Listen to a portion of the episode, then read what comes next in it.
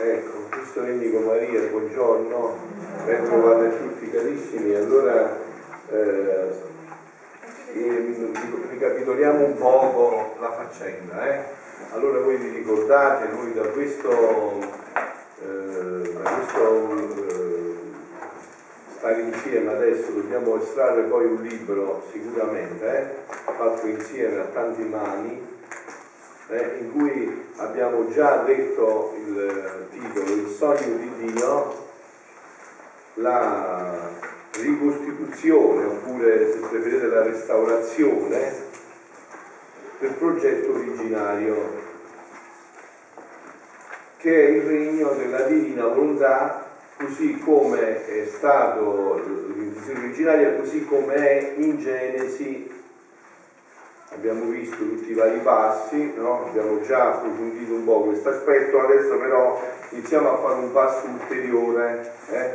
facciamo un passo ulteriore, andiamo a vedere anche nell'Antico Testamento dove già questo era contenuto, eh, come già era contenuto eh, la venuta di Gesù, perché diciamo l'incarnazione e il regno della divina volontà sono un solo decreto, non sono due decreti, uno solo.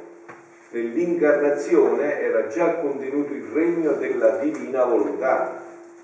Con l'incarnazione già era contenuto il regno della divina volontà. È come una commedia in due atti. Eh? Quindi una commedia in due atti. Il l'atto primo nell'intenzione di Dio era sempre l'origine, riportare l'uomo così come era stato creato, questa era primo, la prima intenzione.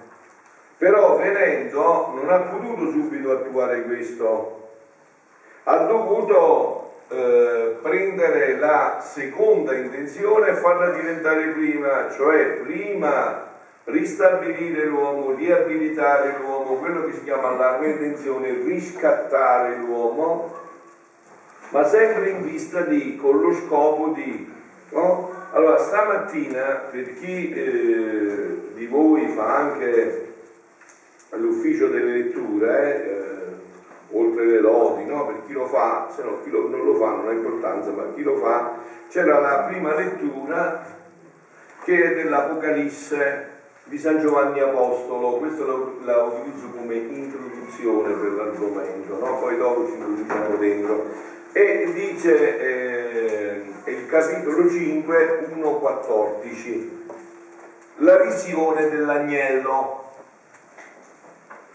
Io Giovanni vidi nella mano destra di colui che era assiso sul trono, io vide un libro, ma pensa un po', ha visto un libro cioè chi era assiso alla destra, nella mano destra di colui che era sul trono, chi ci sta sul trono? Dio Padre ci sta sul trono, è lui che sta sul trono. Quindi c'è un regno, però c'è un libro, un libro a forma di rotolo.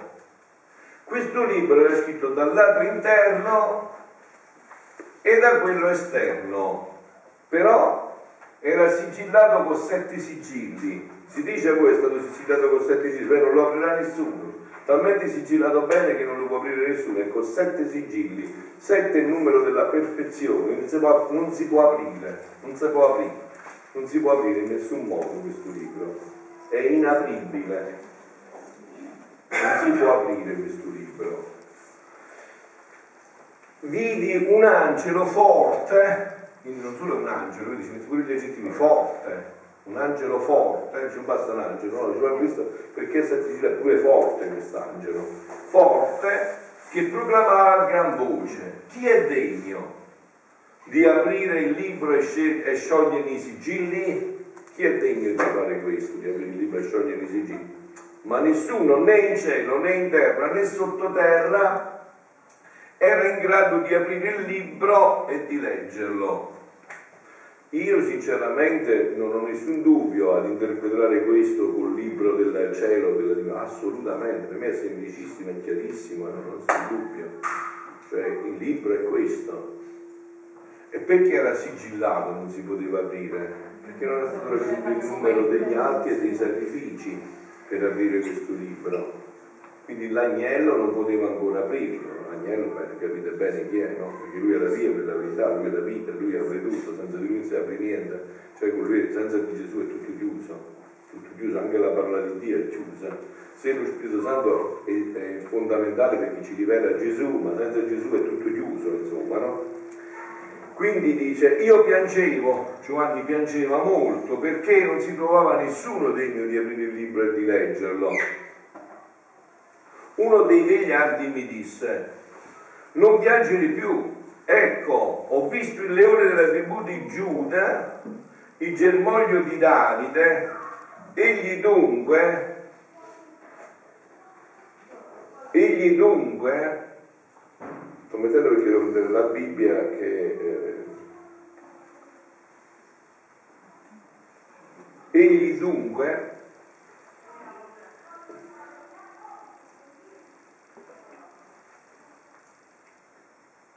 uno dei miliardi mi disse non piangere più, ecco vinto l'ora della tribù di Giuda di germogli di Davide, egli dunque aprirà il libro e i suoi sette sigilli. Quindi il veggente gli sta spiegando che non si deve preoccupare perché c'è già il germoglio di Davide che aprirà il libro e i suoi sette sigilli.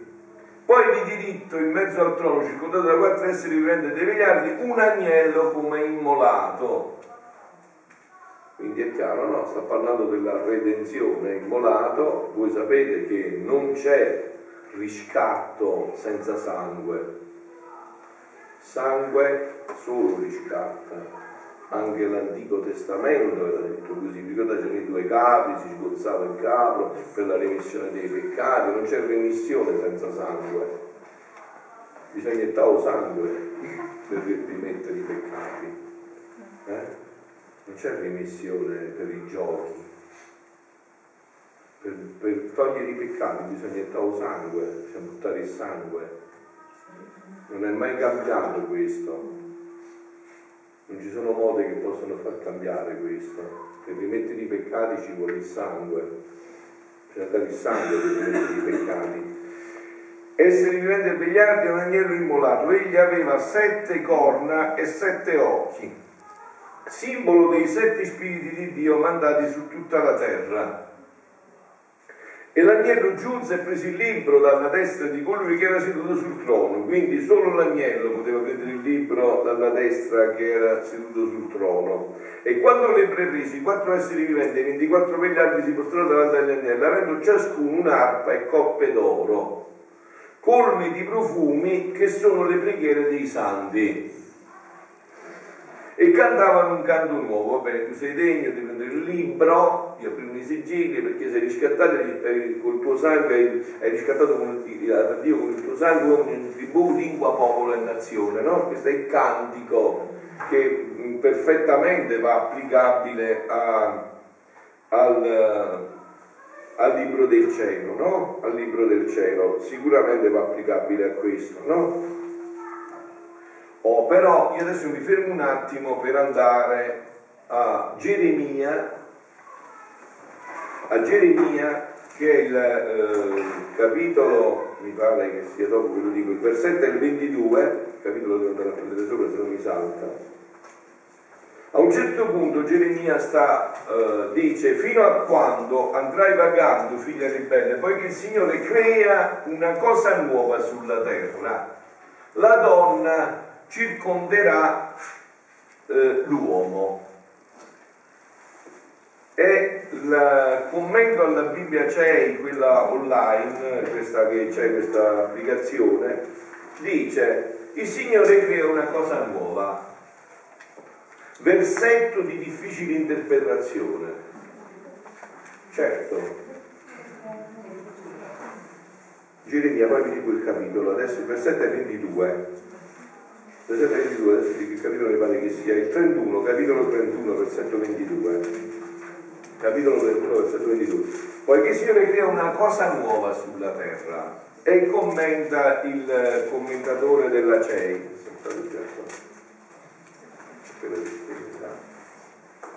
Dice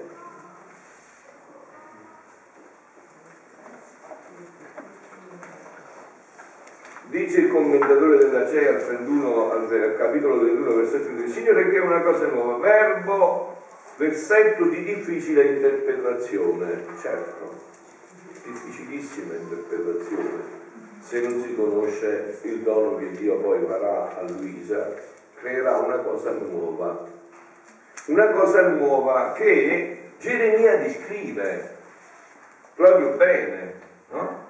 La descrive poi Geremia quando dirà poco dopo al versetto 32, no, leggiamolo dal 31, Ecco, verranno già nell'oracolo del Signore nei quali con la casa di Israele e con la casa di Giuda concluderò un'alleanza nuova. Un'alleanza nuova. Non sarà come l'alleanza che ho concluso con i loro padri quando li presi per mano per farli uscire dalla terra d'Egitto. Non sarà quell'alleanza, eppure quella è forte. Alleanza che essi hanno infranto,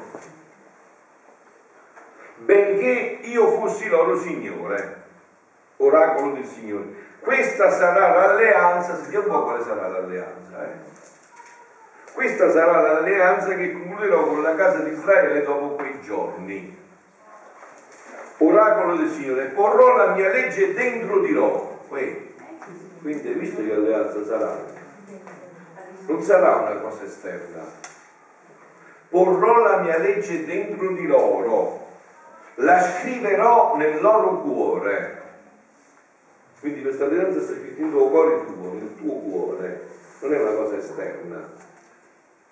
Nel loro cuore, allora io sarò il loro Dio ed essi saranno il mio popolo. Sentite, sentite. Non dovranno più istruirsi l'uno l'altro. No. Dicendo conoscete il Signore. Tutti, perché tutti mi conosceranno, dal più piccolo al più grande. Oracolo del Signore, poiché io perdonerò la loro iniquità e non ricorderò più il loro peccato. Ricordate l'appello al Re Divino che dice Gesù? Cancellerò le vostre colpe, le brucerò tutte e vi inserirò in questa alleanza nuova, in questa alleanza nuova. Allora, eh, prima di, di, parlare di questa alleanza nuova però vorrei eh, ricordarvi eh? continuando poi continuiamo tutti e due gli aspetti, sia dell'Antico Testamento, sia di, dell'Apocalisse che stiamo leggendo, sia anche un brano che adesso introdurremo. Ma prima di questo voglio ricordare bene il motivo per cui voi siete qua, che mai vi sfugga il motivo fondamentale per cui siete qua, perché il Signore vi ha invitati, ha mandato gli angeli a farvi venire qua anche una volta stamattina. Eh? Che non c'era niente di più grande della vostra vita che potevate fare che questo, eh? ma proprio niente, assolutamente, niente di più grande che stare qua.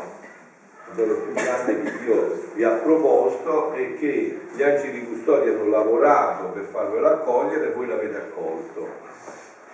Stamattina c'è il quarto giorno, sapete che siamo nel mese del Mariano per eccellenza, poi siamo al primo sabato del mese, quindi pensate un po' voi, no? Che, che flusso di grazia infinita. E stamattina c'erano queste parole, figlia mia, se tu sapessi quanto ti amo, quanto amo di tenerti stretta fra le mie braccia, poggiata sul mio cuore materno, la Madonna che sta parlando, per farti ascoltare i celesti arcani del fiat divino. E se tu tanto sospiri ad ascoltarmi, sono i miei sospiri che fanno eco nel tuo cuore. Capito perché sei qua stamattina?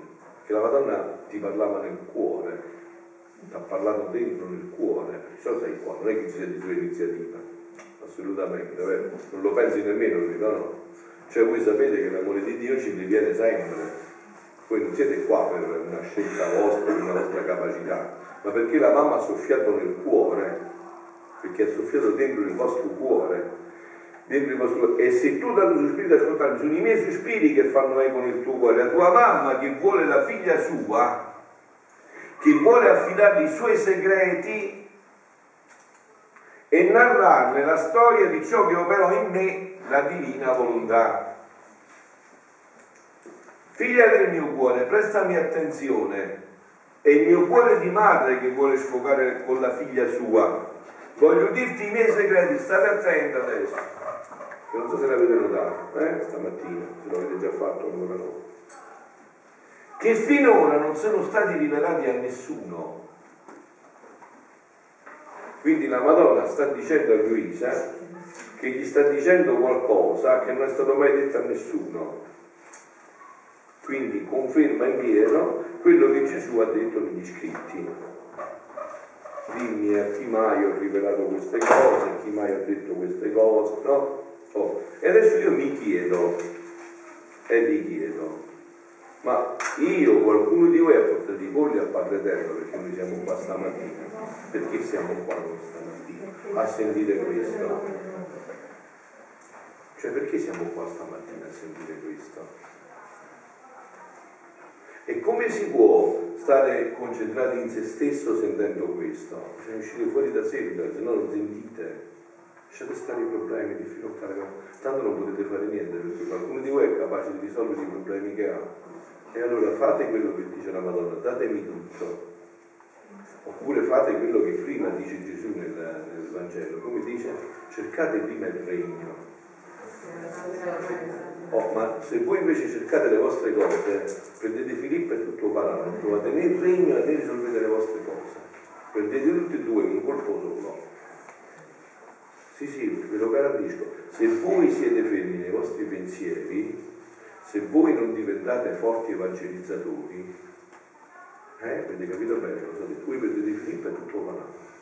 Sicuro, ve lo potete scrivere questo, se non avete annotato altre cose, queste annotatele questa è parola di Dio che ha detto già, se non cercate prima il regno, cercate il regno e poi vi sarà dato tutti la giunta. Ma se voi fate l'inverso, cercate di entrare dentro a risolvere i vostri problemi, ve l'ho detto, perdete il regno e, e restate nei vostri problemi. Quindi perdete Filippo e tutto Panaro, tutti e due insieme li perdete. Quindi dice, e voglio dirti i miei segreti che finora non sono stati rivelati a nessuno poi vedete l'eccesso di misericordia e di bontà di Dio, ci dà anche il motivo perché non era suonata ancora l'ora di Dio. Quindi ci dà anche la motivazione. Cioè se non era stato rivelato era perché non era ancora suonata l'ora di Dio. E noi sappiamo perché non era suonata l'ora di Dio. È perché non suona ancora l'ora di Dio che questo regno irrompa nell'umanità perché non ci sono il numero di, di preghiere, sacrifici, atti, giri che Dio ha stabilito ab eterno. Questo è il motivo, no? E noi siamo qua per questo, per fare in modo che possiamo affrettare con la nostra vita questo. E voi dovreste essere qua solo per questo, poi avete pure quello, se no potete questo è quello. E io vi parlare degli altri, non c'è via di uscita, eh. Cioè, Dio sta così. Ancora, eh, eh perché non era suonata ancora l'ora di Dio, che volendo allargire alle creature grazie sorprendenti, quindi cioè questo è legato al fatto che Dio ci darà grazie sorprendenti perché sa che non siamo capaci, lo sa molto bene e se noi abbiamo fatto sul serio lo sappiamo come lui che non siamo capaci. Che promettiamo certo e manchiamo sicuro. Quindi grazie sorprendenti che in tutta la storia del mondo, e eh, è tremendo, non ho concesso. Ma questo da sciuparsi. Cioè, o è da non credere, c'è da uscire falso. Ci sta dicendo che darà grazie sorprendenti che non ha dato mai in tutta la storia del mondo fino adesso, perché le darà perché qua non si tratta, non è che darà perché tu sei bravo, assolutamente, non, non c'è proprio manco minimamente, non vi sfiori neanche l'idea, li darà perché la posta in pali è altissima, cioè c'è da rimettere nell'umanità la vita della divina volontà, cioè che noi siamo incapacissimi, questo lo può fare solo con un supplemento di grazie, cioè dando grazie che mai ha dato nella storia dell'umanità. Le volte che leggo questa, questo, questo quarto giorno mi vengono le vertigini. ogni volta che leggo il quarto giorno mi vengono le vertigini, perché non era suonata ancora l'ora di Dio che volendo reagire alle creature grazie sorprendenti che in tutta la storia del mondo non ha concesso, vuole far conoscere i prodigi del fiat divino. Ecco perché concederà le grazie. Perché come dice Gesù nel Vangelo, come dice Gesù nel Vangelo, fate le opere buone, perché gli uomini, vedendo le opere buone che fate, vi dicono bravi. No, no eh. Bravo, no, eh? Vi dicono bravi. Mi facendo lei, sei scattata subito Paolo, bravo, eh? Meno male, bravo, si vede che sei connessa bene Paolo, io perciò faccio anche i passaggi, bravo. Cioè perché vedendo le vostre opere buone rendono, padre, gloria al Padre che è nei cieli. Ecco perché vengono date le grazie. Ti vengono date le grazie perché gli altri dicono ma io ti ho visto, tu non valivi niente. Come mai parli così? Come mai vivi così? Io ti ho visto, tu eri un mondano, vivevi nel mondo, come mai adesso sei così? E tu chi gli puoi dire? È il Padre mio che ha fatto tutto, io sono rimasto quello che ero. È Lui che ha ribaltato tutto nella mia vita. Vedendo le vostre opere rendono gloria al Padre che è nei cieli. Vuol far conoscere i prodigi del fiat divino. Solo che qua, se trattandosi di questi prodigi, c'è bisogno di supplementi di grazia quello che può operare nella creatura se si lascia dominare.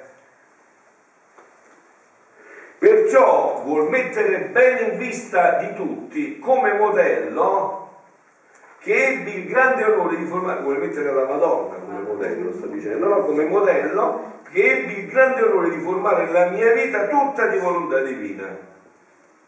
E poi inizia la lezione. A me mi è servito per ricordarvi perché siete qua quindi voi siete qua perché Dio vi vuole rivelare quello che non ha rivelato a nessuno.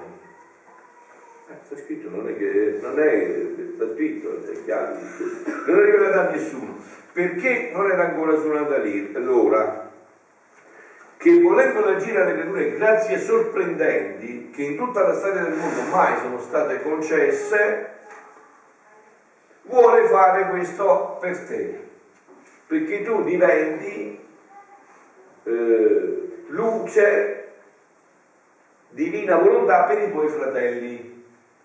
Eh, alla luce di questo, allora adesso andiamo a rivedere un po' più da vicino eh, quello che dicevamo di Geremia, che c'è un collegamento anche, un uh, collegamento molto profondo con quello che dice Ezechiele lo potete scrivere al 36, 26, capitolo 36, 26, 27. Che cosa dice Ezechiele qua, capitolo 36, 26, 27? Sono tutti bagliori di luce infiniti per questo che poi sarà la divina volontà, già nell'Antico Testamento, in tutto l'Antico Testamento, no? Vi darò un cuore nuovo, metterò dentro di voi uno spirito nuovo toglierò da voi il cuore di pietra e vi darò un cuore di carne. Porrò il mio spirito dentro di voi e vi farò vivere secondo i miei statuti e mettere in pratica le mie leggi. Oh, allora qua adesso rivediamolo un attimo da questo doppio aspetto, prima questo punto, no?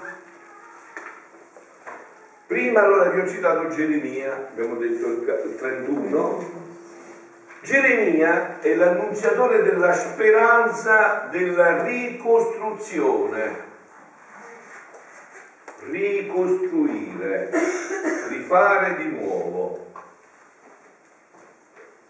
Come abbiamo detto noi, l'abbiamo chiamato anche il sogno di Dio, la ricostituzione del progetto di origine la ricostituzione del progetto di origine, la restaurazione del progetto di origine. Abbiamo già detto, abbiamo spiegato l'altra volta, abbiamo accennato a questo aspetto.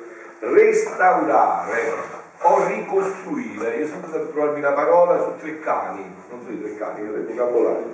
Non è che si state girando per tre cani per trovarmi la parola. Ricostruire significa costituire di nuovo, ricostituire, costituire di nuovo, cioè formare, organizzare di nuovo o anche riportare allo stato originario, ripristinare. Riportare allo stato originario che significa? Se io ti porto un quadro, no? vengo da te che sei un artista e stai di, e stai di guarda, mi devi, mi devi restaurare questo quadro. Tu dici, ho capito amico mio, ma te ne sei venuto così. L'originale dov'è? Come faccio a ripristinare se non mi dai l'originale? Fammi vedere l'originale, c'è una foto. Allora io ti posso poi restaurare il quadro, se no come te lo restauro? Se no farò una cosa a modo mio e non sarà restaurato l'originale, ma sarà una novità nell'originale. Invece qua si tratta di restaurare l'originale, perciò bisogna conoscere molto bene l'originale. E l'originale, grazie a Dio, Dio ce l'ha rivelato, in Genesi c'è tutto l'originale che noi abbiamo già trattato, anche con i numeri del Catechismo della Chiesa Cattolica, 374, 375, 376, dove c'è come l'uomo era stato creato da Dio, qual era l'originale e dove Dio lo riporterà. No? Quindi in questo però c'erano già dei bagliori enormi in tutta la parola di Dio. E Geremia li ha detti, e vi ho fatto vedere anche Ezechiele. Adesso andiamoci più profondamente, perché Geremia è l'annunziatore della speranza siamo sesto, sesto, sesto, settimo secolo prima della venuta di Cristo, no? Geremia, e che dice, parla del futuro luminoso di Israele, della nuova alleanza, pensate, che deve essere scritta nel cuore del popolo di Israele. Dentro, nel cuore, nel cuore, perché noi siamo traditori, infedeli, tutto quello che fuori l'abbiamo tutto rinnegato e tradito. No? sapete che la Bibbia ha parole fortissime su questo punto, prostitute, certe parole terribili su questa infedeltà, insomma, no? Sulla nostra infedeltà. Che Dio è rimasto sempre fedele nelle sue alleanze. L'alleanza è come si fa? Tra due, no? O più. È un patto, no? Hai visto quando c'erano le guerre, quando c'erano le guerre che fa? Quella alleanza di non si dice, se da dice a te intervengo io, se non intervieni tu sei un traditore, vero? Ha fatto l'alleanza hai tradito. E noi abbiamo tradito tutte le alleanze. Quindi però Dio gli fa vedere a Geremia che ci sarà un'alleanza che non sarà esterna, che verrà fatta dentro nell'uomo. Questa alleanza, vi sarà una distruzione ma non sarà mai totale. Anche questo dice Geremia non sarà totale perché vi sarà un resto sopravvissuto che ricostruirà la nazione, un resto che resterà fedele. Beh, mi sembra che ci siamo vicini a Presidente, un, un resto che resterà fedele, un piccolo resto che resterà fedele. Fedele. E il nuovo miracolo dice Geremia, sarà maggiore di quell'antico dell'uscita dell'Egitto. Avete sentito? No, non sarà quell'alleanza, sarà l'alleanza, ancora più grande dell'uscita dell'Egitto. Molto più grande. Infatti, sempre al capitolo 31, al versetto 3, Geremia parla di questa misericordia di Dio che il popolo sperimenterà la nuova alleanza e come la sperimenterà? Mediante una legge scritta nel suo cuore, quello che abbiamo letto, Geremia 31, 31, 34, quello che abbiamo letto, no? C'era, vedete qua adesso il passaggio, figlioli, eh? molto grande per la divina volontà, c'era già un'alleanza su Sinai, c'era già questa alleanza su Sinai. Dio consegnò a Mosè le tavole della legge, quelli che noi chiamiamo i comandamenti, le dieci parole, c'era già un'alleanza. L'alleanza esigeva l'adesione esclusiva al Signore e questo si realizzava nel compimento della legge e dei comandamenti. Per questo la legge era formulata con chiarezza è coronata da una duplice serie di benedizioni e maledizioni. Ricordate, se farai questo sarai benedetto, se farai questo sarai maledetto. No? Davanti a te c'è la vita e la morte, tu sceglierai e ti assumerai le conseguenze. Era però una realtà esterna. Poi in questo vi andate a leggere il commento che noi abbiamo messo tante volte di Papa Ratzinger eh, proprio sulla divina volontà, il Deo Caritas Est, mi pare che sia proprio quello, dove dice che i comandamenti, che non vanno visitare sono una cosa intima a noi più di noi stessi, che questa legge verrà dall'interno, no? Quindi dice la legge è una realtà esterna che l'uomo riceveva da Dio, scolpita su una pietra, guardate come fa, la legge l'uomo la riceveva dall'esterno, era scolpita su una pietra tramite un mediatore, Mosè, così arrivava la legge. Essa era una serie di comandamenti e di proibizioni, ma l'uomo nella storia, è vero Giovanni, non fu capace di essere fedele a questa legge, non fu capace. Ora Dio, dice Geremia, ne dona una nuova. Geremia sta, vede, voi sapete anche questa dinamica dei profeti, state attenti perché questa dinamica va capita bene dei profeti, perché molto spesso è stata fatta la sorveglianza sbagliata e credo, sono sicuro che ha toccato anche le vostre menti come la mia, non il profeta lo vediamo quasi come un mago Zulli che ci dice il futuro, quello che succede, eh, ci vado da quel, da quel carismatico, da quel profeta che mi dirà se mi devo mettere le scarpe così, se mi devo sposare a quello così, se devo fare questa cosa così, se questa cosa si può evitare, è vero, questo qua è così, è vero. Voi per esempio, che cosa pensate di Padre Pio? Allora se tu sei padre mi dici che succede, è vero?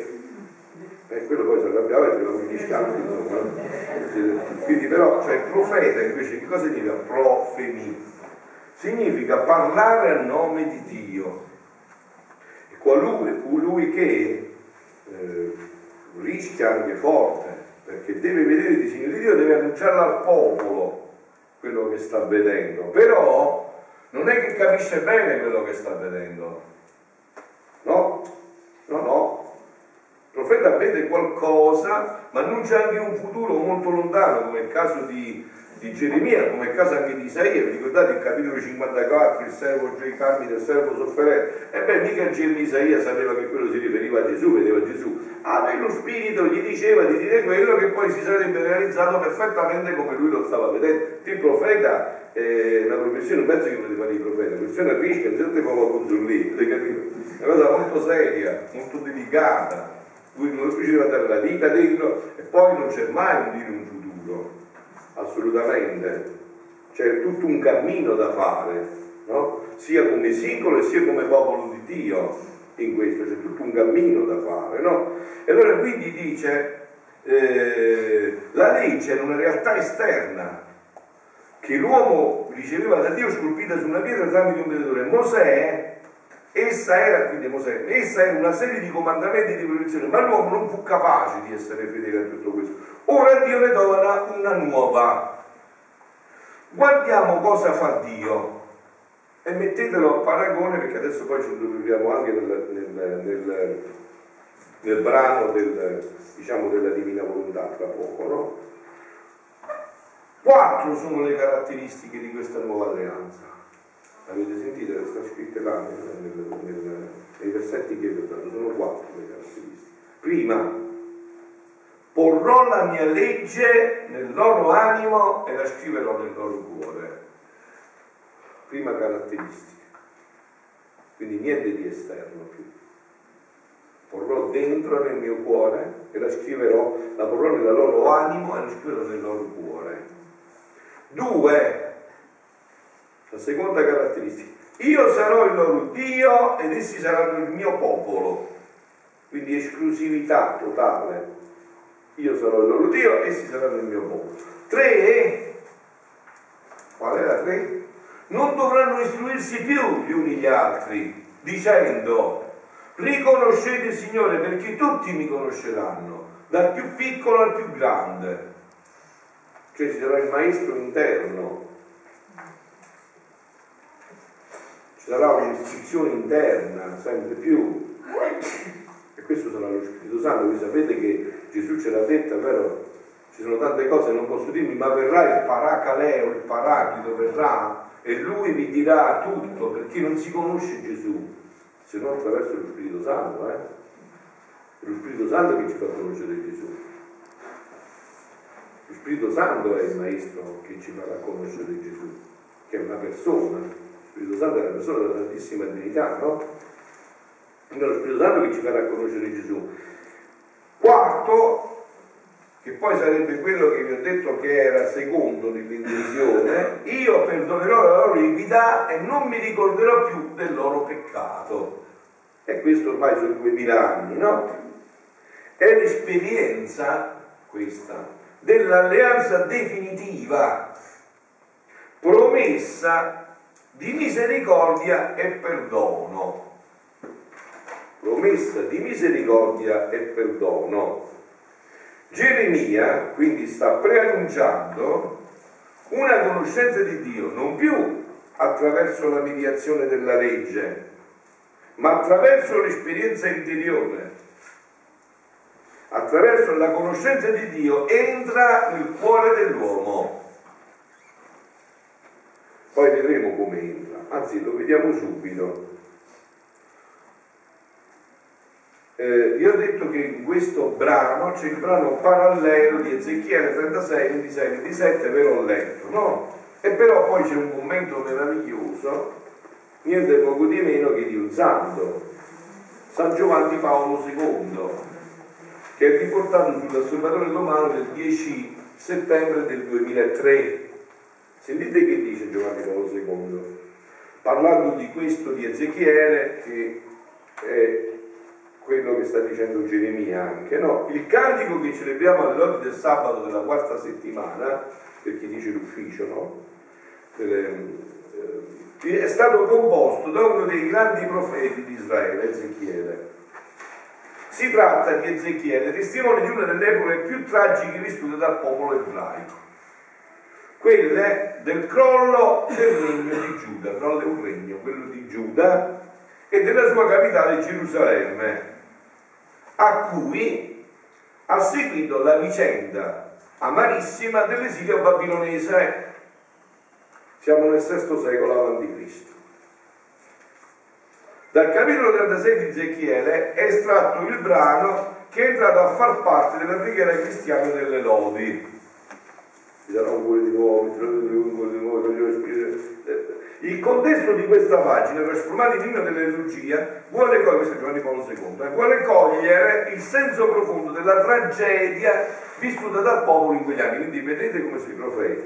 Sta parlando in quel contesto di quell'anno, ma sta dicendo anche cose che serviranno poi per i tempi escatologici della fine. Eh, vede in parte un fatto attuale, in parte gli viene proiettato qualcosa di molto più lontano ma che però se tu andavi a chiedere al profeta Ezechiele ma come funziona il fatto, il profeta Ezechiele ti diceva prega, hai capito? Perché non pregherò io insieme a te per capire come funzionerà il fatto. Eh? Il contesto di questa pagina, trasformato in il peccato di idolatria, aveva contaminato la terra data in eredità dal Signore a Israele. Esso più che altre cause, è responsabile in ultima analisi della perdita della patria e dell'espressione delle nazioni. Quindi che cosa dice il Papa? San Giovanni Paolo II, qual è la causa per cui si perde tutto questo? Il peccato, questa è la causa fondamentale, sono tutte cose secondarie. Dio infatti non è indifferente di fronte al bene e al male, non è indifferente, egli entra misteriosamente in scena nella storia dell'umanità col suo giudizio che prima o poi smaschera il male, difende le vittime e indica la via della giustizia. Quindi non vi preoccupate voi, avete capito? Fate il bene senza che la destra sia la sinistra, che Dio non, non, si scorda niente. C'è una lavagna, avete visto, tu metti i punti, lui metti i punti a tutte le lavagne per venire, sta tutto scritto, non. Lui vede tutto, non c'è da temere. Ma la meta dell'azione di Dio non è mai la rovina, mai. La condanna pure è semplice, mai. Né l'annientamento del peccatore. È lo stesso profeta Ezechiele che dice questo, a riferire queste parole divine. Forse che io ho piacere della morte del malvagio, non per torto che desista dalla sua condotta viva. Io non godo della morte di chi muore. Convertitevi e vivrete Quindi ecco quale dovrebbe essere il nostro annuncio per portare il regno della divina volontà. A dire Dio ti sta facendo un padre, ma tu sapessi che io sono, io sono peggio di te, non conta niente questo, Dio ti sta facendo una proposta e non la fa per i tuoi meriti. Sentite bene questo passaggio. Dio ci ama in maniera soprannaturale. Noi non conosciamo questa esperienza di amore soprannaturale, perché non facciamo un'esperienza potentissima con Dio di amore soprannaturale. Dio non ti ama perché sei bravo, ti ama e basta. E sai perché ti ama? Dio non può non amarti. Ti ama sempre perché ama se stesso in te, ama Gesù dentro di te. Non ama te, ama Gesù dentro di te. Quindi deve amare per forza, sempre, perché c'è Gesù dentro di te. Di questo poi parleremo, no? Che verrà innestato col battesimo, che poi proseguiremo nel, nel futuro anche del battesimo, no? Poi parleremo di, di, dove viene innestata questa nuova creazione, di cui parla anche Geremia, vi ho fatto vedere Ezechiele, no? Quindi eh, io non godo della morte, in questa luce si riesce a comprendere il significato del nostro cantico, questa della legge nuova colmo di speranza e di salvezza. Dopo la purificazione mediante la prova e la sofferenza, sentite, Giovanni Paolo II, eh, vedete un articolo che poi è pubblicato nell'Osservatore Romano del 10 settembre 2003, sta per sorgere l'alba di una nuova era. Quindi Ezechiele e Geremia annunciano che sta per sorgere l'alba di una nuova era, che già aveva annunziato il profeta Geremia parlando di una nuova alleanza tra il Signore e Israele. Capitolo 31, versetti che vi ho detto, 31, 34. Già l'aveva annunciato Geremia. Lo stesso Ezechiele nel capitolo 11 del suo libro profetico aveva proclamato queste parole divine darò loro un cuore nuovo e uno spirito nuovo metterò dentro di loro. Toglierò dal loro petto il cuore di pietra e darò un cuore di carne, perché seguono i miei decreti, osservano le mie leggi e li mettono in pratica. Saranno il mio popolo e io sarò il loro Dio. Nel nostro cantico, Ezechiele, cantico 36, 24, 28, il profeta che rende questo lago lo completa con una precisazione stupenda. Lo spirito nuovo dato dal Dio ai figli del suo popolo sarà lo spirito di Dio, il suo spirito, lo spirito di Dio stesso. Al versetto 27. Sarà lo spirito di Dio stesso. E qual è questo spirito di Dio stesso? La divinità della divina, questo. Si annunzia quindi, udite cari, non solo una purificazione espressa attraverso il segno dell'acqua che lava le suzzure della coscienza, non si ha soltanto l'aspetto pur necessario della liberazione del male e del peccato, abbiamo già detto, quella che è la redenzione. L'accento del messaggio di Ezechiele però versa soprattutto su un altro aspetto ben più sorprendente. Qual è? L'umanità, infatti, è destinata a nascere a una nuova esistenza. No? Chi di voi è stata alla messa quotidiana ha sentito il dialogo furtissimo, serratissimo tra il grande maestro di Israele, Nicodemo, e Gesù. Gesù gli ha detto a Nicodemo, molto più anziano di lui, Gesù un giovanotto a lui, gli ha detto anziché per, eh, Nicodemo, per venire nel regno bisogna nascere un'altra volta. Nicodemo dice, oh per la pippa, e come si fa? Io sono vecchio, che faccio? Rientro di nuovo nel seno di mia mamma e nasco un'altra volta. Il soprannaturale è il naturale. Cioè se noi non ci abituiamo, non riprendiamo la logica del soprannaturale, scadiamo sempre nel naturale. E vi ripeto ancora, perdiamo Filippo e tutto panato. Ogni volta che facciamo questo passaggio, anziché andare nel soprannaturale, vogliamo tirare Dio nel naturale. Si parla, per esempio, c'è un esempio concreto, si parla di tutte queste belle cose, ma io ho questo problema a casa, come si risolve? Non si risolve. Hai perso Filippo e tutto banale. Devi entrare nel soprannaturale. Devi chiedere a Dio il trapianto delle corne, no delle corne, delle corne degli occhi, il trapianto, per vedere come vede Dio, per entrare nel soprannaturale. Vi ho detto anche l'amore. Noi non abbiamo questa idea, che ti voglio bene se tu mi tratti bene. Se tu mi tratti male, eh, hai chiuso con me. Che facciamo? No. Invece l'amore soprannaturale non fa così, tu mi tratti male, io ti amo ancora di più. Quindi è la categoria soprannaturale. Non ci puoi entrare con la logica naturale nel soprannaturale. È impossibile. Devi chiedere la grazia del soprannaturale nella tua vita, continuamente. E questo mi pare che l'altro giorno l'ha detto pure la Madonna come si fa, perché l'ha detto l'altro giorno, come ha detto, che bisogna pregare, appunto, bisogna pregare. Per entrare nel soprannaturale bisogna ogni giorno pregare, entrare nel soprannaturale continuamente, anzi, guardate, vi dico una cosa, Qualcuno dice, padre, ma tu quante ore preghi? Io ti dico, non contano le ore che preghi, conta quanto tempo sei connesso con Dio, capito? Non conta quante ore preghi.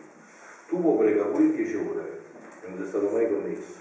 Perché mentre stai pregando pensavo, oh, ma tengo che lo fatto, mi sono dimenticato la cosa nella mano, ma no, mi sono dimenticato un'altra cosa, o oh, c'è l'altro pensiero, non sta connesso proprio sono dieci, dieci ore, ma manco connesso un secondo.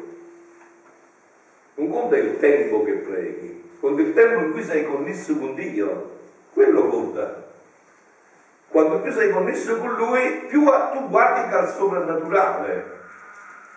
Io credo fa pure il tuo libro di preghiere di Luisa, qua, come si chiama, non ricordo, però non sei mai connesso.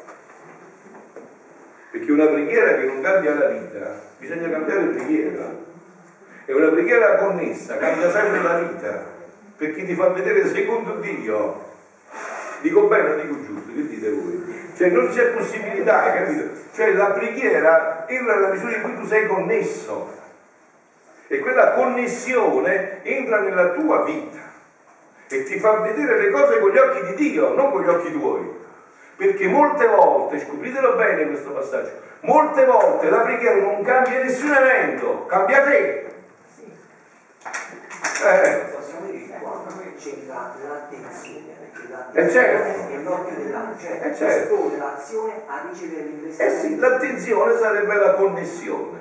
Eh è un termine analogo, l'attenzione, cioè un computer che tu hai, se sta attento, è sempre collegato col cavo USB, USB è sempre connesso, quindi sta attentissimo sempre. Se stacchi il cavo si disattenta di più, vai a cercare ancora di più. Quindi l'attenzione è dipesa, si può intercambiare con questo termine di connessione, non conta il tempo di preghiera, o meglio, quello è importante se però quel tempo cerchi sempre la connessione appena ti disconnetti, ma non mi sono disconnesso, riconnettiamoci, non mi sono riconnettiamoci, perché diceva Maria, no, che gli avevano detto, dice, madre, ma qua molti dicono che non serve tanto tempo a pregare, basta un'Ave Maria detta bene, ma dice, hanno ragione, ma per dire una Maria bene devi dire mille.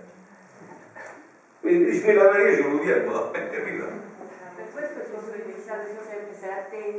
Eh certo, è appunto, è questa connessione, cioè per dire se tu ti sconnetti rientri nel labirinto dell'umano, allora cerchi soluzione umana. A problemi dove soluzioni umane non ci stanno più, dove devi entrare nel soprannaturale.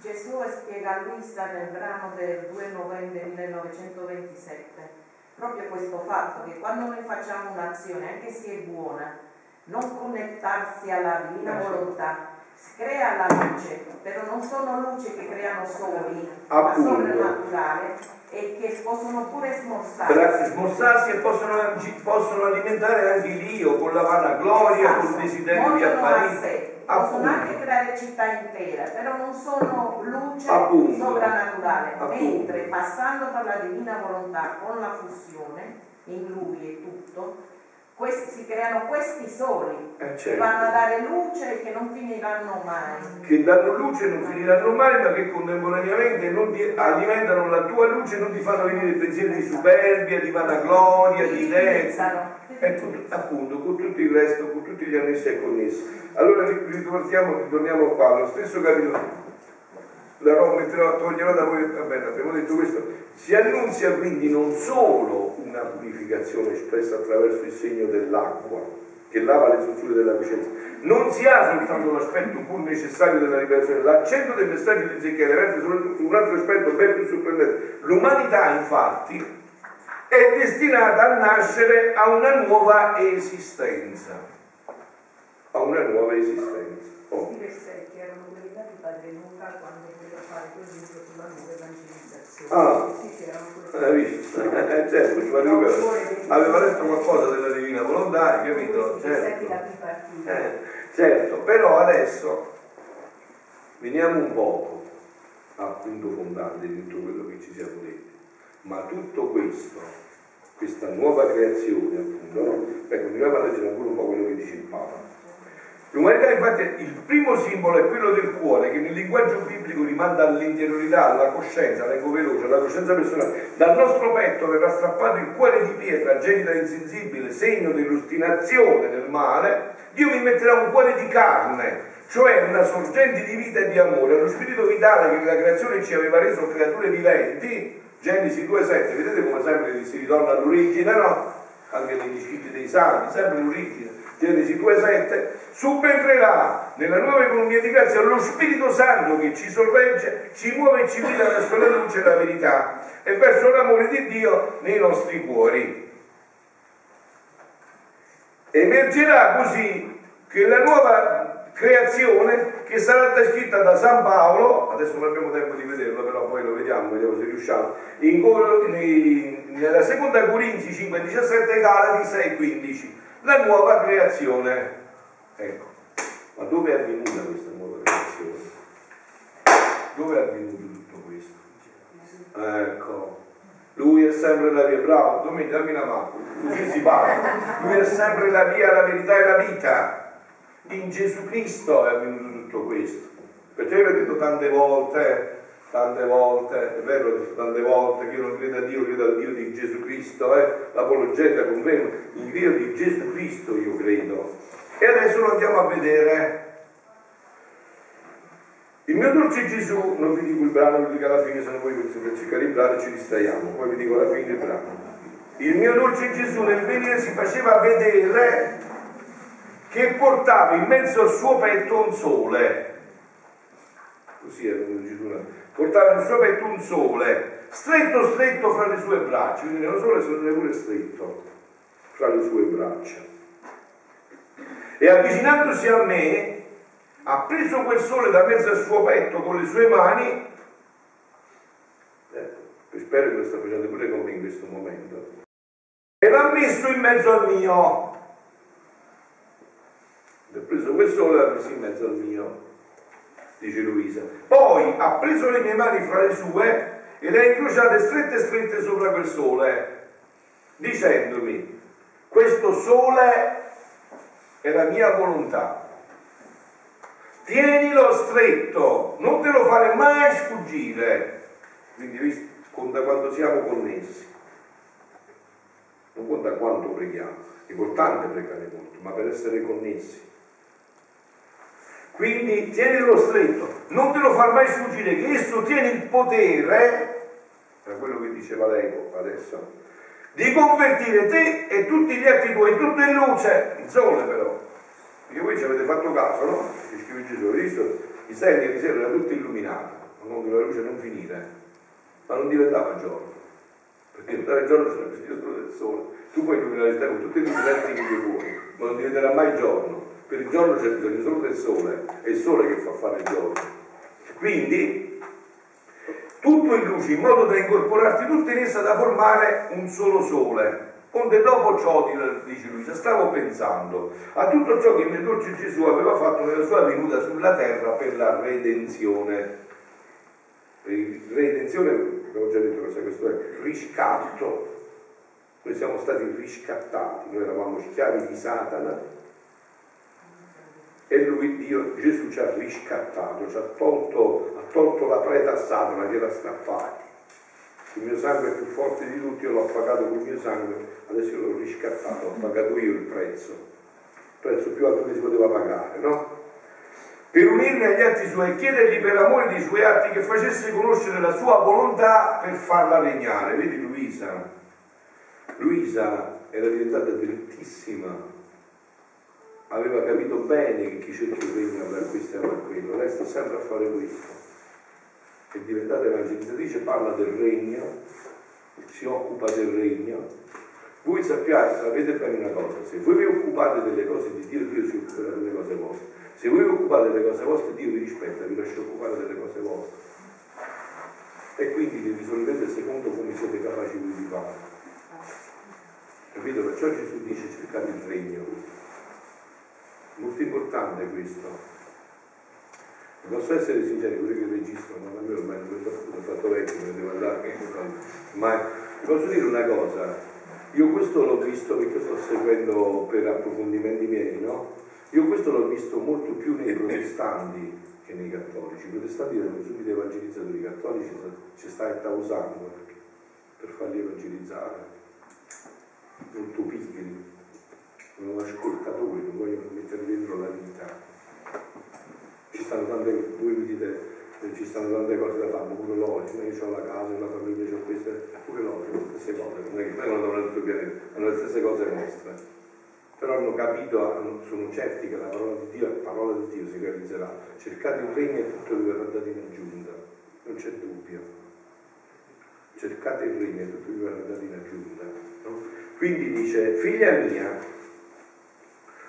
sentite adesso, eh? come la mia umanità fu concepita, così comincia una nuova creazione. Ah, visto allora che diceva Paolo, questa nuova creazione dov'è?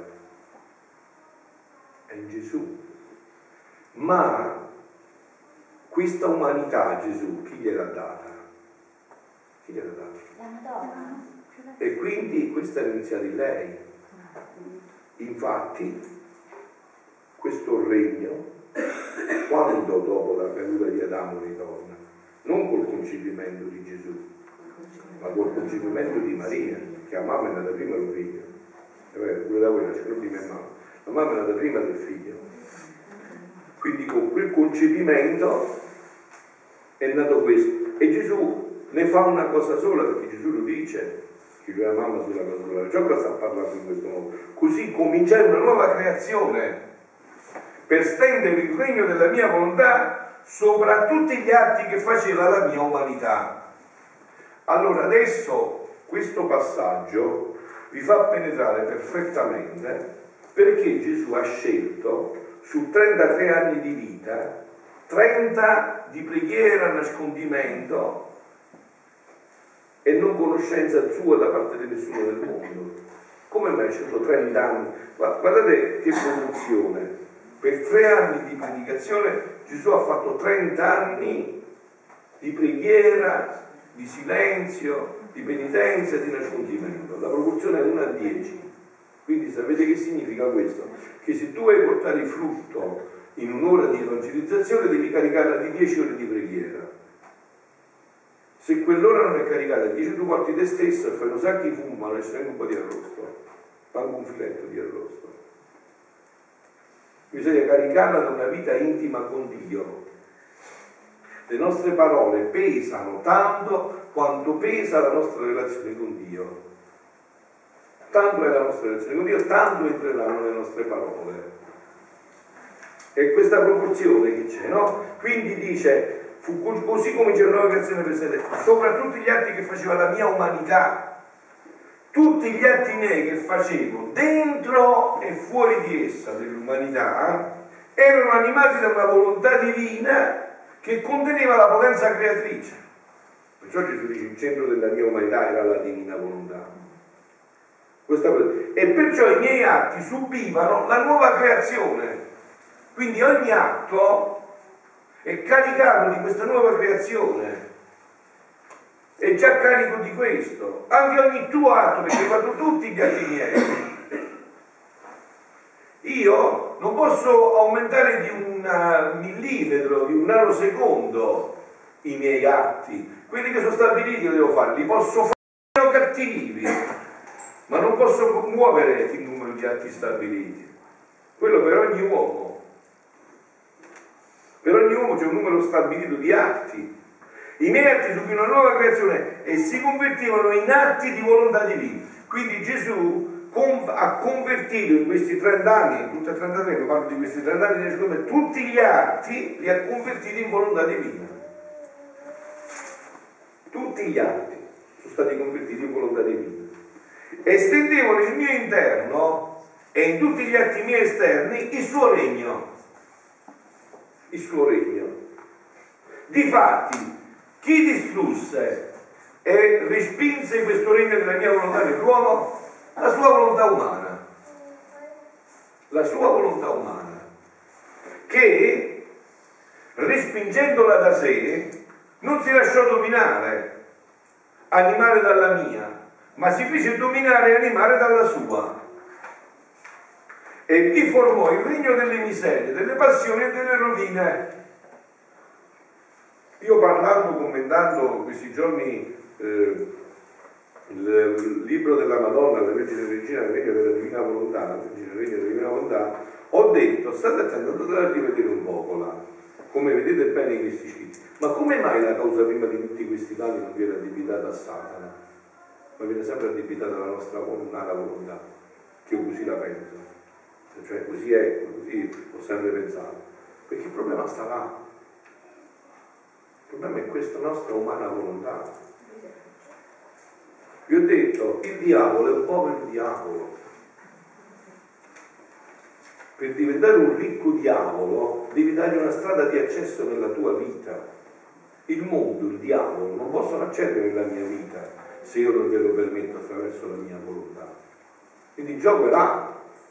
State attenti a questo passaggio che è molto importante. Infatti quando Adamo peccò di morte a un bene, Adamo di morte, Appunto. non appunto tutti scoppiavamo di bellezza, tutti scoppiavamo di salute, tutti scoppiavamo di, di bellezza, di stupendo, tutto quello che volete. Come si vive nel regno della comunale volontà? Il regno delle miserie, delle passioni e delle rovine. Questo è stato il passaggio. Questo è stato il portare al primo atto. Appunto, alla nuova creazione appunto a questa nuova creazione che si è sviluppata. Ora sentite, la mia umanità, quindi qua sta tutto, eh? Qua è tutto, nell'umanità santissima di Gesù c'è tutto, c'è tutto. Io parlando della risurrezione, no? Cioè parlando della passione, questi giorni in preparazione di Pasqua, ho detto, ho ricordato un concetto di San Tommaso, no? Molto importante, dove dice San Tommaso che Gesù, voi avete visto come l'hanno combinato Gesù durante la passione, eh, ma Gesù non poteva morire, loro potevano dare tutte le mazzate che volevano, potevano anche fare quello che non potevano, come si, quando si muore, perché si muore? Perché avviene che l'anima si stacca dal corpo, il corpo è corrotto, non ce la fa più a trattenere l'anima, l'anima si stacca e si muore. In Gesù non c'era materia sufficiente per questo. Quindi quando Gesù è morto? Quando l'ha detto lui. E quando l'ha detto lui? Quando gli ha detto il padre, io non faccio niente senza papà. Quello che papà dice, e quando sei fatto questo? Quando ha detto tutto è come cosa sei più? Quello che ha detto il padre, adesso è tutto compiuto, il figlio ha ricevuto questo, lo Spirito Santo ha fatto passare il passaggio perché lo Spirito Santo è l'amore che va dal padre al figlio e solo in quel momento. Perciò lui ha detto tutto è compiuto. Tutto è compiuto. Quindi sulla croce non è andato uno, ma è andato tutto. Quindi tu non vali niente se non sei nel tutto. Quindi se noi non facciamo un corpo solo, se questi nostri incontri non ci rendono sempre più uno, vedi, uno così, uno così, non serve a niente, non conta niente. Uno così è, è tantissimo, uno nel tutto. Capito?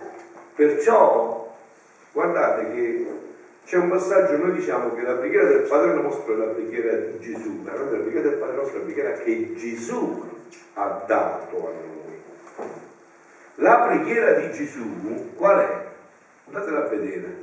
Il capitolo 17 di Giovanni è la preghiera di Gesù, quella che si chiama preghiera sacerdotale, quella è la preghiera di Gesù. Eh? La vogliamo leggere un poco? Datemi un po' nella Bibbia veloce che io se no devo cercarla. Eh, no, no, questo non cerco. C'ho la mia, c'ho la mia, l'ho presa già. Ecco qua, andiamo a vedere un po' il capitolo 17 di Giovanni, no? E sentiamo qual è la preghiera di Gesù, che è una preghiera tutta sulla divina volontà, eh? Eccolo qua. Allora, come sta scritto il titolo della Bibbia di Gerusalemme? La preghiera di Gesù. No, no, questa la CERI, quella, quella ufficiale di Gerusalemme. La preghiera di Gesù. E cosa dice? Così parlò Gesù. Quindi alzati gli occhi al cielo disse, papà, è giunta l'ora, glorifica il tuo figlio, perché il figlio glorifichi te. Quindi vedi è giunta l'ora, lo stabilisco io. Ho parlato con papà, papà mi ha detto che questa è l'ora e questa è l'ora e adesso devo morire. No? Toglietevi dalla testa tutte quelle avanzate che avete visto, non potevano, ma se no guardate, sarebbe stato sufficiente un quarto un pezzettino, cioè io vi dico, chi di voi non sarebbe morto dopo due, io dopo il primo colpo sarei già morto. Quindi cosa c'era? C'è questo che vi ha detto che dice San Tommaso, non c'era materia sufficiente per corrompere quel corpo. Quindi assolutamente. In umano pure un calcio fatto bene puoi morire. Appunto, appunto, pure un pugno da non buono è fatto. Quindi come si fa? Cioè tutto quel passaggio, come mai? Perché non c'era materia sufficiente. Ma Gesù l'aveva fatto già vedere questo. Stesso il giovedì, prima del venerdì santo, il giovedì santo l'aveva fatto vedere, ricordate nell'orto, quando Giuda è andato a baciare per tradirlo, e poi sono arrivati i soldati che lo volevano prendere, e Gesù gli ha detto, a chi cercate voi? Cerchiamo Gesù Nazareno, e Gesù ha risposto in siciliano, ha detto, io sono, sogno io, io sono, sono caduti tutti a terra. Sono morti tutti, dice Luisa, e con un altro io sono li ha richiamati in vita per farsi, per farsi uccidere. Eh sì, li ha richiamati in vita per farsi, per, farsi uccidere. Con l'io sono sono caduti tutti a terra, sono stramazzati tutti a terra. C'è un altro io sono per richiamarli in vita, per farsi fare tutto quello che poi gli hanno fatto, no? Che gli abbiamo fatto, scusate. Tutto quello che poi noi gli abbiamo fatto, cioè richiamati in vita per questo, no? Quindi dice, poiché tu gli hai dato potere, sta parlando del padre al figlio, sopra ogni essere umano, perché gli dia la vita eterna a tutti coloro che gli hai dato. Questa è la vita eterna. Che conoscano te, l'unico vero Dio. Quindi cos'è la vita eterna? Qual è la vita eterna? Questo, conoscere quello che state facendo stamattina, hai capito? Questa è la vita eterna. Perciò resto è perdita di tempo. Questa è la vita eterna. La vita eterna è che conoscono te l'unico vero Dio e colui che tu hai mandato, Gesù Cristo. Io papà ti ho glorificato sopra la terra compiendo l'opera che tu mi hai dato da fare. Vedete come questo passaggio è sempre evidenziato fortissimo da Gesù. Gesù è venuto per fare la volontà del Padre, vivere la volontà del Padre sulla terra. E tu sei stato creato per vivere la volontà di Gesù sulla terra. Tutto il resto è tutta monnezza, è tutta monnezza, tutta monnezza, monnezza. Sei stato mandato per questo. Io ho un progetto su di te, ho un disegno su di te e ti ha mandato per questo. Ti ha mandato solo per questo. Io ti ho glorificato sulla terra, questo sarebbe bello, una cosa bella se uno vuole così, Gesù ti ha glorificato, ti ha fatto quello che tu mi detto Gesù. Questo è, questo è il compito, non muore bello così, ah, ti ho glorificato sopra la terra compiendo l'opera che tu mi hai dato da fare. Quindi come l'ha glorificato? Non facendo grandi cose, non perché no, perché ha compiuto l'opera che il papà gli aveva mandato. Tu come glorificherai Gesù? Facendo quello per cui lui ti ha mandato. Così glorificherai Gesù. ma io, tutti, io tutta la vita sono stato a lavare i piatti, sono stato a lavare i cessi tutta la vita. Quello che ha mandato Gesù, tu andrai in un posto altissimo in paradiso. Ma io ho fatto questo e sono andato in un posto più alto del Papa. E dipende da come i due l'hanno fatto. Perché un Papa o un vescovo o un sacerdote va in alto perché è Papa, vescovo o sacerdote. No, noi abbiamo un compito. Non conta che cosa siamo, ma conta quello che viviamo secondo Dio, secondo la sua volontà. Il resto non conta niente davanti a Dio. Non conta niente. È quello che viviamo che conta davanti a Dio. Capito? Noi possiamo trovare tanti sacrestani in un posto più alto del Monsignore. Non conta niente questo non conta niente, conta quello che diceva lei parlando quel, quel volume del, del, brano di novembre, conta quello che abbiamo fatto, quanto è stato connesso con Dio, tanto c'è di connessione con Dio, tanto c'è di divina volontà in quello che abbiamo fatto, tanto vale davanti a Dio, il resto monnezza è, non conta niente, non conta niente tutto il resto. E ora Padre, glorificami davanti a te con quella gloria che avevo presso di te prima che il mondo fosse. Ho fatto conoscere il tuo nome agli uomini che mi hai dato dal mondo, erano tuoi, tu li hai dati a me, essi hanno osservato la tua parola. Ecco, osservare la parola che significa? Che significa? Che ho fatto la volontà di Dio, che ho vissuto la sua volontà. Questo significa osservare la parola, non è un modo di fare, un modo di pensare. Osservare la parola vuol dire che io ho fatto, ho realizzato il compito per cui tu mi hai mandato. Ora essi sanno che tutte le cose che mi hai dato vengono da te, perché le parole che hai dato a me io le ho date a loro. Essi le hanno accolte e sanno veramente che sono uscito da te e hanno creduto che tu mi hai mandato. Vedete come Gesù ha chiaro questo passaggio, tu mi hai mandato. Che bello se noi potessimo dire io sono mandato da Gesù. Mi sento solo questo, un mandato da Gesù. Mi sento uno che Gesù ha mandato eh, voi lo siete già, potete non vivere questo, il battesimo vi ha reso questo, mandati di Gesù. Il battesimo è proprio questo. Tante volte non dovete trovare scuse, voi non dovete chiedere nessun permesso per evangelizzare, è il battesimo che vi ha utilizzato, vi ha, eh, vi ha autorizzato, è il battesimo. Il battesimo va già reso questo, io prego per loro, non prego per il mondo, ma per coloro che mi hai dato, perché sono tuoi. Beh, salto perché sono tutte le, tutte le cose mie sono tue tutte le cose mie sono tue. Io sono glorificato in loro. Io non sono più nel mondo, e se invece sono nel mondo io vengo a te. Padre Santo, custodisci nel mio nome coloro che mi hai dato perché siano una cosa sola come noi.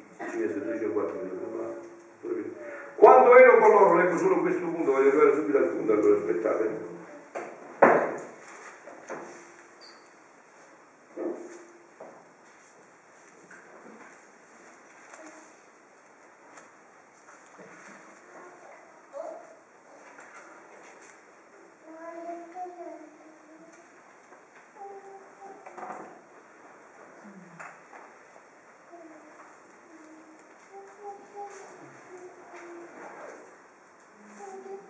Ecco qua, non prego solo per questi, ma anche per quelli che per la loro parola crederanno in me. L'ho, introdotto perché stiamo parlando dell'uno. Eh? Perché tutti siano una cosa sola. Una cosa sola. Come tu, Padre, sei in me e io in te, siano anch'essi una cosa sola state attenti, perché il mondo creda che tu mi hai mandato, quindi il mondo non crederà e la colpa sarà nostra se noi non saremo una cosa sola. Voi avete sentito bene quello che ho detto, che concludo perché mi sono, mi sono dilungato. Il mondo non crederà e la colpa è nostra perché non siamo una cosa sola. Noi dobbiamo essere una cosa sola. Questo è il sogno di Dio. È una cosa sola si può essere con caratteri diversi. Lei la pensa in un modo, io la penso in un altro, lei ha i capelli biondi, lei ce l'ha rossi, ce l'ha neri, lei anzi bianchi, lei ce l'ha. Eh, non conta niente questo. Come si può essere una cosa? Se c'è una sola volontà. Una sola volontà. Il Padre. padre non è il figlio, vero? Il figlio non è il padre. Lo Spirito Santo non è il padre, lo Spirito Santo non è il figlio, però sono uno. Sono uno. Cosa li rende uno? Quindi questa è la nostra chiamata. Il mondo non crederà se noi non diventiamo uno. Oggi fa funzione e finzioni. Il mondo non crederà e la colpa sarà nostra se noi non saremo uno. Cioè noi dobbiamo essere uno. Dobbiamo essere uno. Uno perché il mondo creda. Questo è il sogno di Dio. Il sogno di Dio è questo. Che il mondo uno abbiamo detto niente per lo vedremo tra 7-8 mesi ne parleremo ancora. Va bene, adesso fermiamoci un attimo e interagiamo un poco. Eh. Ah sì, bravo. Sì, ti dico bravo, che poi tra l'altro non è neanche trattato, solo accennato. È del... Ah sì, dicembre 29 1926 ci sarà volume 19 o 20 dicembre 29 il 20 sarà forse dicembre 29 1926 bene adesso interagiamo un poco per piacere se avete qualcosa da aggiungere da impedire da dire eh?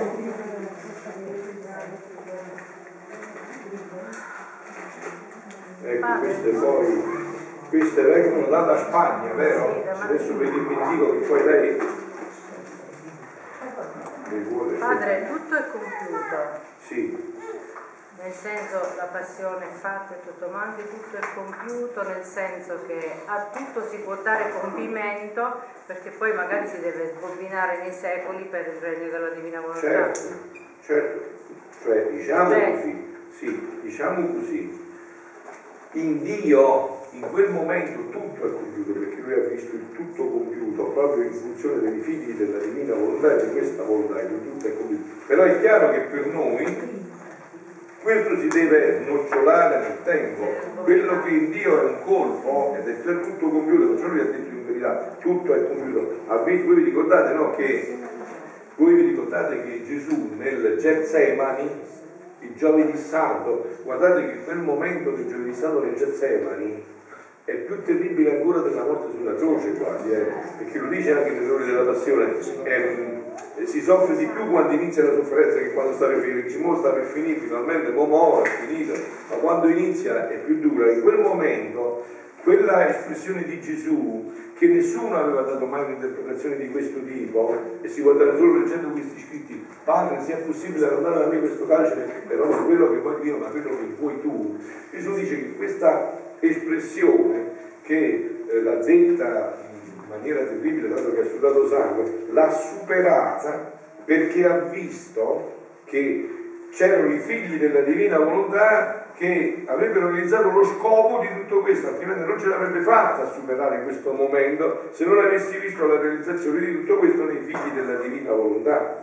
Padre, se è possibile allontanare da me questo calice, cioè che cosa vedeva Gesù? Vedeva che anche la sua, diciamo, immolazione totale per alcuni sarebbe stata inutile, che non avrebbe raggiunto lo scopo per cui Dio... Però vedendo che c'erano animi che avrebbero risposto in pieno con la divina volontà, allora lui ha superato questo perché dice ok, ci sarà chi accoglierà il frutto pieno di tutto questo.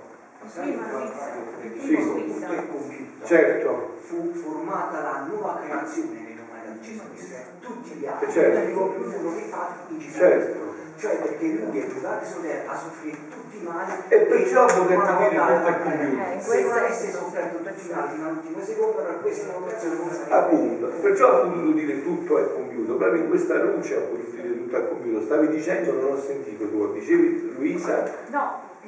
Luisa è stata la prima. Eh certo, Luisa è stata la prima e con lei si è aperto eh. diciamo, la possibilità anche per noi perché diciamo, eh, ricapitolando quei punti fondamentali, cioè prima del peccato originale Adamo ed Eva vivevano questa vita, quindi loro tutto si compiva perché era secondo il disegno di Dio.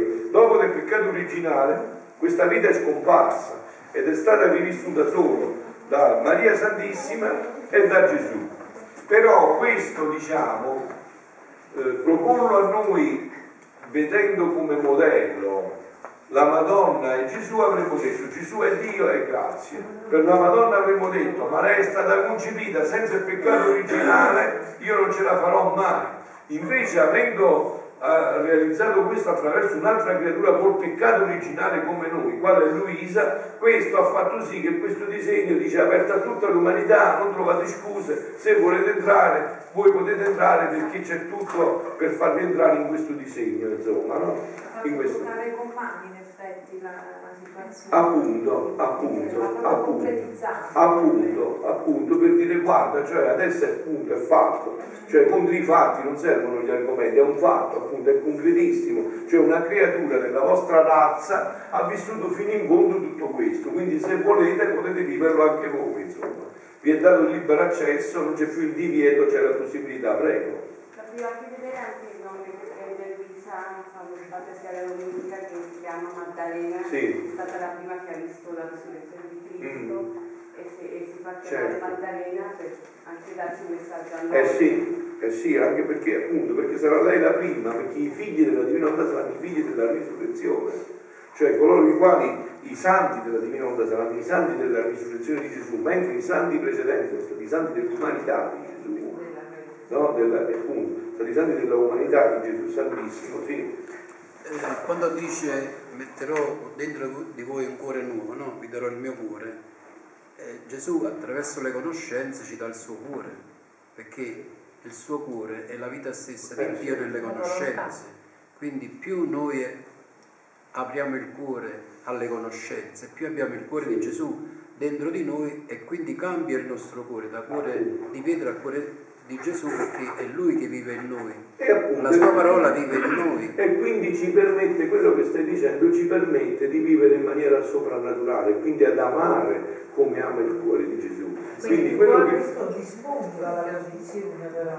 Come? Io dico che questo predispone la condizione per poter ricevere poi il massimo. Eh, cioè il dono, dici. Eh certo, appunto, perciò quindi le La conoscenza conoscenze... predispone, Certo. crea l'ambiente. Eh sì, perché la conoscenza di E poi lui iniziata... arriva e ti dà il cuore, il sole. Sì, ma già nella conoscenza però entra Assolutamente questo. Allora, appunto, Nella conoscenza Gesù non è che ce lo fa conoscere per modo di dire come il giornale, cioè ci dà il suo cuore, ci mette lui dentro di noi la sua E parola, la sua vita. E questo che fa? Questo fa appunto, ti dà un- una vita soprannaturale, cioè tu praticamente poi dopo appunto non ami più solo quello che ti è simpatico, ma ami, ami Gesù perché è Gesù che amerà in te. Solo così poi si può realizzare quella parola terribile, meravigliosa del Vangelo. Siate perfetti, come è perfetto il Padre vostro. Cioè, ma come faccio ad essere perfetto?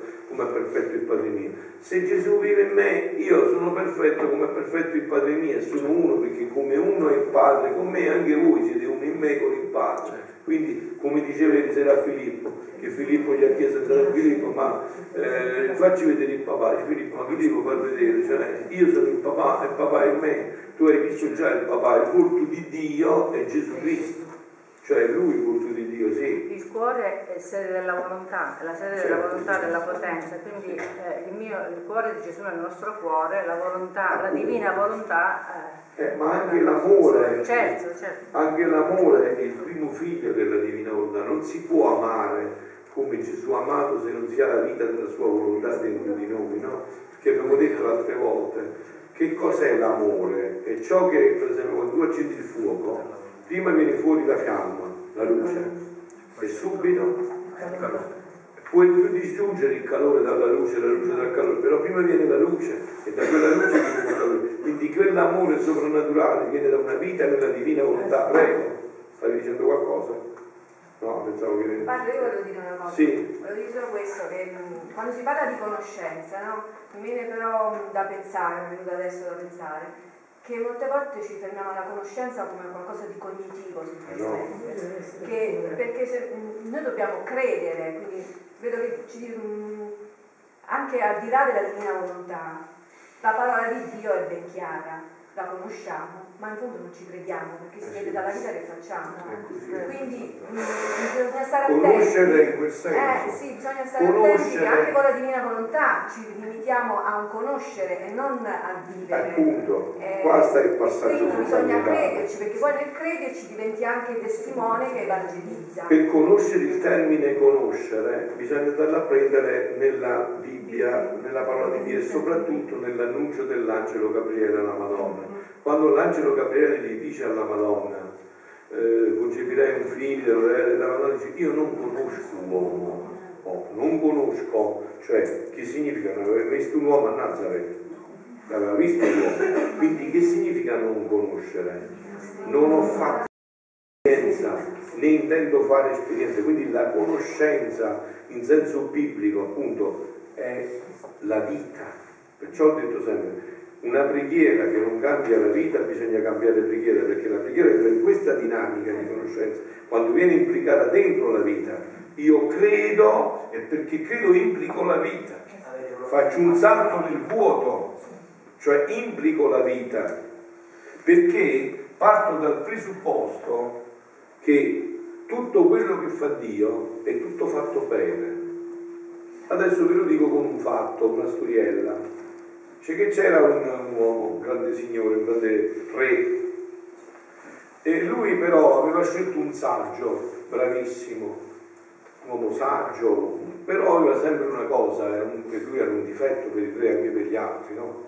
Che lui diceva sempre qualunque cosa, ma se Dio l'ha voluto è volontà sua, noi dobbiamo accogliere così come Dio l'ha voluto, no? non dobbiamo discutere, appunto il credere, no? legare dentro la vita. E sta cosa, insomma, gli dava un po' fastidio perché anche degli aspetti negativi, insomma, ti muore tuo papà, ti muore tua mamma, cioè Dio ha voluto, Dio ha voluto, Dio è volontà di Dio, Dio ha voluto, no? E un giorno eh, questo, questo re è andato dal barbiere, lui si portava sempre dietro a questo saggio, dunque andava dal barbiere a farsi fare la barba, a un certo punto, mentre il barbiere stava facendo la barba, sparato un fulmine poi un tuono fortissimo, il barbiere si è messo paura, lui si è andato a avvicinare con la mano e gli ha tagliato il dito al re, gli ha tagliato il mignolo, un pezzo del mignolo al re. E allora il re eh, si, è arrabbiato perché ha detto, ma sto imbecille, adesso ti metto in carcere, devi venire subito in carcere, no? Questo saggio, che cosa facciamo? Niente re, non facciamo niente perché questa è volontà di Dio. Ah, è volontà di Dio in carcere, pure tu, è volontà di Dio, ha tagliato il dito. E insomma, ha messo in carcere tutti e due. Ha messo in carcere tutti e due, poi dopo, il giorno dopo, si era ripreso per scaricarsi un poco, è andato in una grande foresta della sua tenuta, enorme, a, a- a fare la caccia. E là però c'era una tribù molto, molto arretrata, insomma, che era di questa così. Allora dovevano fare un sacrificio umano e hanno chiappato il re. Eh. E allora lui si voleva difendere, dice, ma qui non capiva, non si dice, no, non dobbiamo un sacrificio umano, eh. E re, questi- Dio ci ha detto che questo è il sacrificio umano. E allora c'è il fuoco, hanno preparato tutto per arrostirlo, per farlo bello, fresco. L'hanno messo là sopra, appena l'hanno messo là sopra, uno di questi ha visto che teneva il dito tagliato. Ah, questa è una, una, una vittima imperfetta, questo è un po' malato non sta. Allora l'hanno preso, l'hanno riempito di batte e l'hanno buttato nella foresta così in mezzo a morto, però non è morto. Si è ripreso, è ritornato a casa e ha detto a, a- è andato subito nel carcere e ha liberato tutti e due, no? E gli ha detto a Saggio, gli ha detto, ma guarda che quelli mi hanno liberato, dice, però una cosa non mi rimane in dubbio. Ho capito, è stata volontà di Dio, ma poi a te qual è stata la volontà di Dio che l'ha avuto fatto due giorni in carcere a morire di fame e tutto il resto? E lui gli ha detto, re, se non avveniva questo, a caccia andavamo insieme. E tu, io, ti do tutti, non è, te te ne mandavo, a me mi faceva. Capito? Se a te te ne mandavano, ma a me mi cosevano invece, però.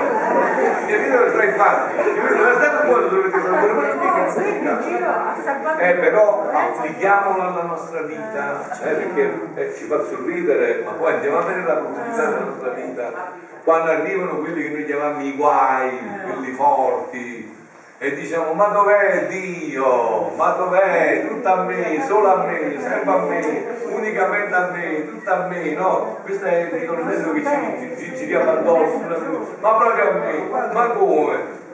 io che prego, io che faccio, ma proprio tutto a me, insomma, poi è successo tutto a me. Solo che questo, in questo caso, diciamo, del re si è visto, tu devi aspettare un po' di più, devi aspettare l'eternità, perché Gesù in un brano lo dice chiarissimo questo che scritto, chiarissimo, dice guardate eh, che poi verrete di là e là io vi spiegherò tutto, la Madonna me l'ha detto in un messaggio di poco tempo fa, vi spiegherò tutto, guardate io questa cosa cerco sempre di prepararmi psicologicamente perché è difficilissimo, facile parlare sta ma è difficilissimo come mi fa. E lo Guarda, questa è una cosa che ho visto... Sì, scusa un attimo, dopo. È difficilissimo poi nei fatti questo, eh? Cioè parlare dal tavolino è facile, ma nelle cose della vita poi diventa difficile. Eh, sempre noi, eh, allora io mi preparo psicologicamente con questo modo, dicendo questo, per quando è possibile. Io sono sicuro che quando andrò di là io non chiederò nessuna spiegazione di perché ha fatto lui a papà, a mamma, perché è successo, perché sono sicurissimo che avrà ragione e che non si poteva fare meglio. Sono certissimo, non si poteva fare meglio, in nessun modo.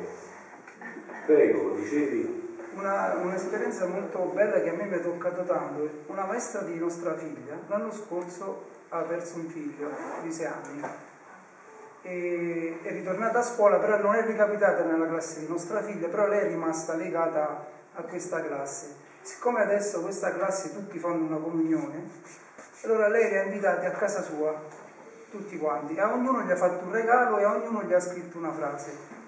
E poi gli ha regalato la foto di suo figlio che è morto a sei anni, l'anno scorso di leucemia. Ha scritto una cosa bellissima che mi ha toccato. Ha scritto, la tua eh, assenza non la capiremo mai, però un giorno ci ritroveremo in Dio e Dio ci- il suo amore ci spiegherà ogni cosa. E loro non fanno un cammino cristiano. meno male, Però non accettato, si vede perché ti trasmettono. esattamente. E noi invece facciamo un cammino cristiano. Cioè eh. quello che loro stanno vivendo lo trasmettono. Adesso ci dobbiamo fermare, un'ultima domanda e un'ultima cosa se avete venire perché già siamo andati oltre, sì. Volevo diciamo, aggiungere qualcosa su questo fatto che Gesù ci vuole dare il suo cuore e poi appena sfiorate ce n'è anche un altro che è importantissimo su questo aspetto dove tutto questo si è realizzato. Prego. quando Gesù faceva i miracoli a coloro che glieli chiedevano, ecco dice tu credi che io possa fare quello che mi chiedi? Gesù quando ci dice che ci vuole dare la sua volontà, la sua vita, il suo amore attraverso gli scritti, noi dobbiamo credere che Lui è capace di donarci quello che ci promette, perché in effetti tutto sta lì, nel credere che Lui ha la capacità di donarci Lui stesso in noi. Ecco, allora se noi ci riempiamo di Lui attraverso le conoscenze, poi ne siamo convinti, ne siamo certi, perché Lui man mano che ci riempie siamo pieni e quindi Questo mette il dito nella in quello che diceva Pier Stefani, cioè questo fatto che deve diventare una vita e crederci fino in fondo, questo è il punto fondamentale, in cui ogni giorno dobbiamo interrogarci perché è una prova continua, soprattutto poi diciamo in un tempo come questo dove bisogna nuotare controcorrente, dove tutto sembra che ti vuole far abbassare il tono di fede, ecco perché è importantissimo, è fondamentale che viviamo momenti forti insieme di formazione e di preghiera come gruppi della Divina Volontà, insieme forti come formazione e come preghiera, perché se no facciamo come le vergini, pure erano vergini, ma erano stolte, non avevano olio, quindi pure erano vergini, eh? quindi non avevano olio e poi hanno fatto la fine che hanno fatto. Cioè bisogna che alimentiamo con l'olio continuo di questo formarci, no? alimentare questo, questa formazione così come stiamo facendo e vivere momenti forti di preghiera, fortissimi, devono essere momenti sempre più forti. Guardate, vorrei liberare, il- mi alzo un po'. Guardate che eh, c'è un punto molto importante che quando si prega bisogna vedere in che modo si prega, cioè che atmosfera si crea. Capito? se tu fai salire l'atmosfera della preghiera, vengono pure i miracoli, ma serve l'atmosfera. E l'atmosfera non è fatta da uno solo dal prete, è fatta insieme. Capito? L'atmosfera sale. Cioè se tu entri in una, eh, un'assemblea che è predisposta a credere forte, tutto questo crea un'atmosfera positiva, sale il fatto e si sente, è vero che si sente quando sale il fatto, no? Si dentro in un'assemblea pappamolla, chi sta dormendo di qua, capito che i ragni, chi sta dormendo di qua, chi di là, no?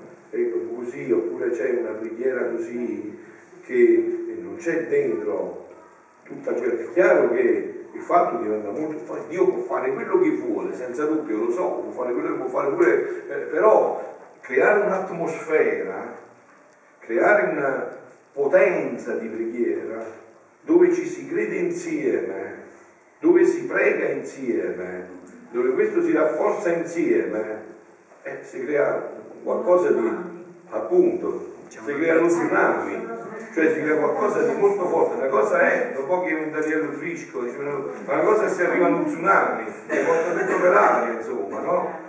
Quindi questo è importantissimo, è fondamentale. Per esempio le nostre sante messe dovrebbero dire tutto questo, sempre. Padre, ma voi mi state dando una risposta forte. Come? Per quello che è successo giovedì che voi siete stati a Petralcina, vi ricordate? Sì. E io sono stata alla messa a Disernia, ma non è stata vissuta.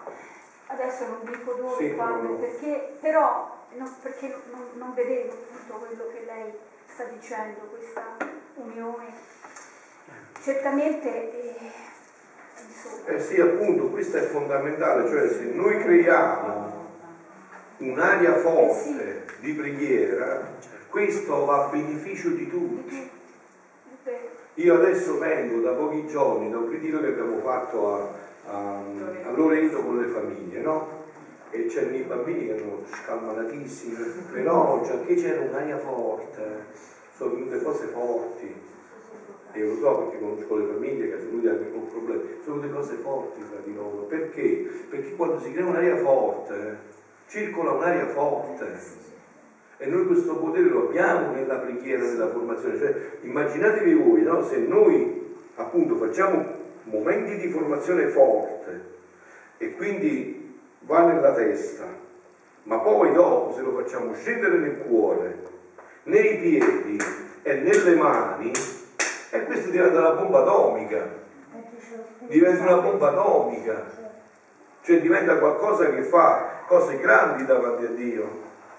Se per esempio, non so, magari eh, iniziamo a coinvolgerci anche come gruppi in una preghiera più profonda, in un agire più profondo, allora vedete che i miracoli si toccano dopo, ve lo dico io che si toccano. E si toccano però con lo stile della divina volontà, non con lo stile. Qual è lo stile della divina volontà? Lo stile mariano. Appunto, la Madonna nel nascondimento faceva tutto avvengono e tu non sai perché sono avvenuti. È meglio che non lo sai. Perché se no dici magari dici, l'ha fatto tu, si pensa che magari sei un po' più carismatico dell'altro, capito? Che queste cose ci cadiamo, sì, diciamo no, ma ci cadiamo tutti in queste cose, insomma, no? Cioè appena si centra su di noi il fatto finisce, no? Invece avviene con lo stile mariano. Io mi ricordo sempre, no? Quando nel, secoli fa, quando leggevo i libri della redenzione, i santi, no? e mi ricordo sempre che c'era un santo che poi aveva salvato l'ordine dei Cappuccini, era un eh, frate laico, quindi non era sacerdote, si chiamava San Felice da Cantalice, Deo Gratias da Roma, no? cioè da l'acqua eh, questuava e chiedeva l'elemosina per portare in compenso per dare ai poveri e ogni volta che guardava la roba diceva Deo grazie, grazie a Dio, grazie a Dio, no? E allora lui che faceva magari? C'era un bambino malato che eh, stava soffrendo, aveva problemi, allora lui prendeva una mela e gliela dava, mangi la mela, e quel bambino mozzicava la mela, lui se n'era andata e guariva. Non si capiva come era guarito, San felice, non c'era, lui era felice. Solo che era talmente felice che non ha bisogno di essere felice e farsi i complimenti dagli altri, sei bravo, era felice proprio, capito? Felice in sé, più interessava quello che dicevano gli altri, insomma, no? Allora, vedete, quindi se noi creiamo quest'aria, avvengono le vere guarigioni tra di voi, avvengono i veri benefici, ma non si capisce come avvengono, non si capisce. E non si deve capire nella divina volontà, cioè non si capisce come avviene. Però se noi creiamo quest'aria, se noi iniziamo a pensare sempre più profondamente in tutto questo, no? Se noi veramente ci crediamo, come vedete, ma io ci credo che Gesù può fare questo, può darmi questo nome, e che non lo dà per i miei meriti, assolutamente, non c'entra niente proprio, se non lo darebbe mai, che dovrebbe dare per i tuoi meriti? Lo dà perché ama in maniera soprannaturale, perché vede in maniera soprannaturale. Se noi le nostre preghiere iniziamo a far confluire questo, io sono certissimo che noi vedremo i miracoli, certissimo, non c'è dubbio, che li toccheremo con mano i miracoli, nelle nostre famiglie, nelle nostre case, li toccheremo con mano, per esempio anche questi nostri bambini, no? vi ho detto come mai questi nostri bambini non eh, succede quello che vi ho detto, che vengono a dire a nonno voglio evangelizzare, voglio mettermi alla presenza di Dio, perché forse il nostro messaggio non è stato passato bene, non l'abbiamo caricato bene, non lo viviamo bene dentro. E quindi questo è necessario, importantissimo, è fondamentale che facciamo tutto questo, è fondamentale che facciamo tutto questo.